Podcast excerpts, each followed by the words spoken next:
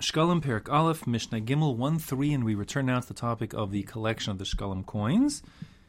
B'chamisha Sarbo, on the 15th day of the month of Adar, Shulchanos Hayu Yoshvin, the Medina. They would establish, a Shulchani is like a, a, um, a money changer.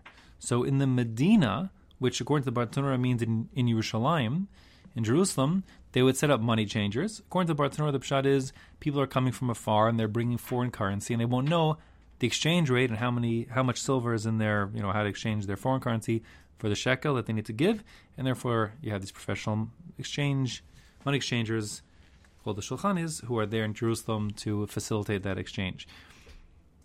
Later on, it says be'esrim v'chamisha on the twenty fifth day of Adar. So I just got four days to go. Yashvu b'mikdash the money changers even set up shop in the Beis Hamikdash, further sort of prompt people to make sure they get their acts together and get and contribute their their uh, shekel, their shekel to the the Beis Hamikdash. Now, the way that the the Rambam learns throughout Mishnayos, Medina refers to not Yerushalayim, but to the whole of Eretz Yisrael, and Mikdash refers to the not just the Beis Hamikdash, but the precincts around it in Jerusalem. And that being the case, according to the Rambam, the pshat is that from the 15th of the month of Adar, already you have in every Jewish town throughout Israel money changers set up, facilitating them to have the shekel they need to make their contribution. Whereas, um, and then on the 25th, they also now set things up in the basement to, to further prompt people to get their, their acts together and make their contributions. Now, Mishiyashvu b'mikdash, from when they set up the money changers in the Beis Hamikdash, that's the 25th of Adar. Also, his chilu lemashken. They also began to actually um, seize against people's will a collateral, a mashkon, to ensure they pay their their shekel for the machzah shekel. That is to say, they would you know confiscate people's whatever it is, shoes or pens, I don't know what they took, um, until they paid their shekel to force them to pay. Now the Mishnah will list who was cursed this way. Esmi the mashkinan. Who were the people who were um, in, in, in forced to pay by this method? Levium, the uh, people who are from Levi, Shevet Levi, as well as other Jews, meaning, of course, Kohanim are explicitly and conspicuously missing from here. Um, the reason why the Kohanim are missing, we'll get back to in a moment. As far as Levium are mentioned explicitly, um, because since the verse from which this is based talked about the census, and the Levim were not included in the census originally back in Ki Tisa. So you might have thought that the Levim were not included in the contribution of the Machzah Shekel. So the Mishnah says otherwise, no, Levim must contribute their Machzah Shekel, as well as all Jews. Gerim vavadim meshuchrarim. Same goes for converts and freed slaves. So a convert, of course, is a Jew in every sense of the word, but since the verses over there in the Torah refer to Bnei Yisrael, one might have thought erroneously that comes to exclude converts. Wrong. They're participating fully like everybody else, as well as avada mushuchrarim, freed slaves.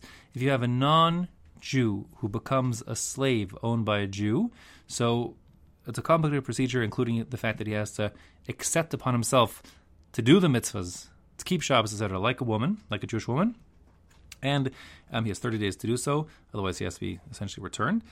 Um, in, in, addition, he'll get bris milah if he's a male slave and be immersed in a mikvah for the sake of this role of being an eved, and that's like considered to be sort of halfway to being a convert. And that being the case, the eved already as a non-Jew, but as an as an, an eved kanani, already is obligated in mitzvahs like a Jewish woman, just exempt from the mitzvah women are exempt from, like mitzvahs ashish grama, etc.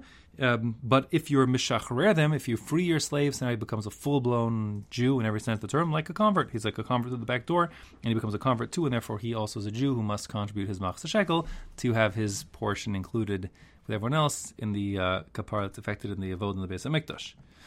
Avalo nashim, we do not collect from women. The reason why is because the verse specifically talks about an ish, men, back in the census verses, and therefore women are exempt. They don't have to contribute. And also vavadim, slaves. Here we're talking again about avadim, an Evid Kanani, a non Jewish slave, not a Jew. An Evid Ivri, of course, would have to, he's a Jew.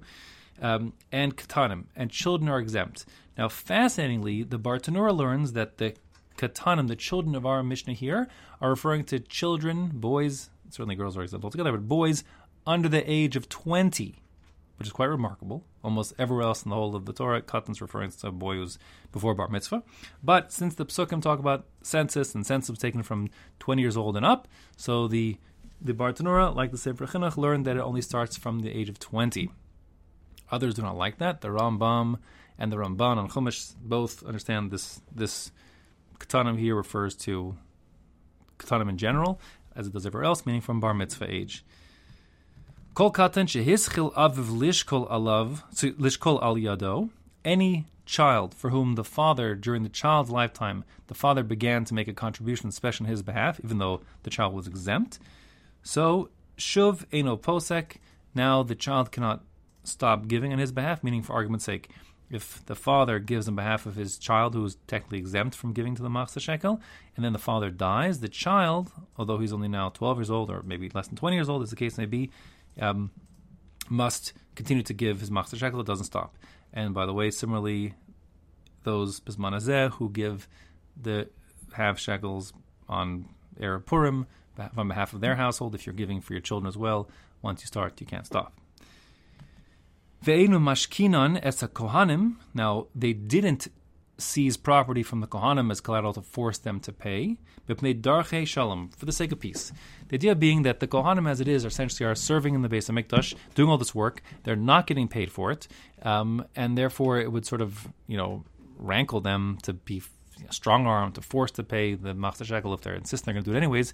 So then you know just going to make them unhappy, and then we don't want unhappy Kohanim who are serving us in the Beis Hamikdash, and you know perhaps even could be worse than unhappy.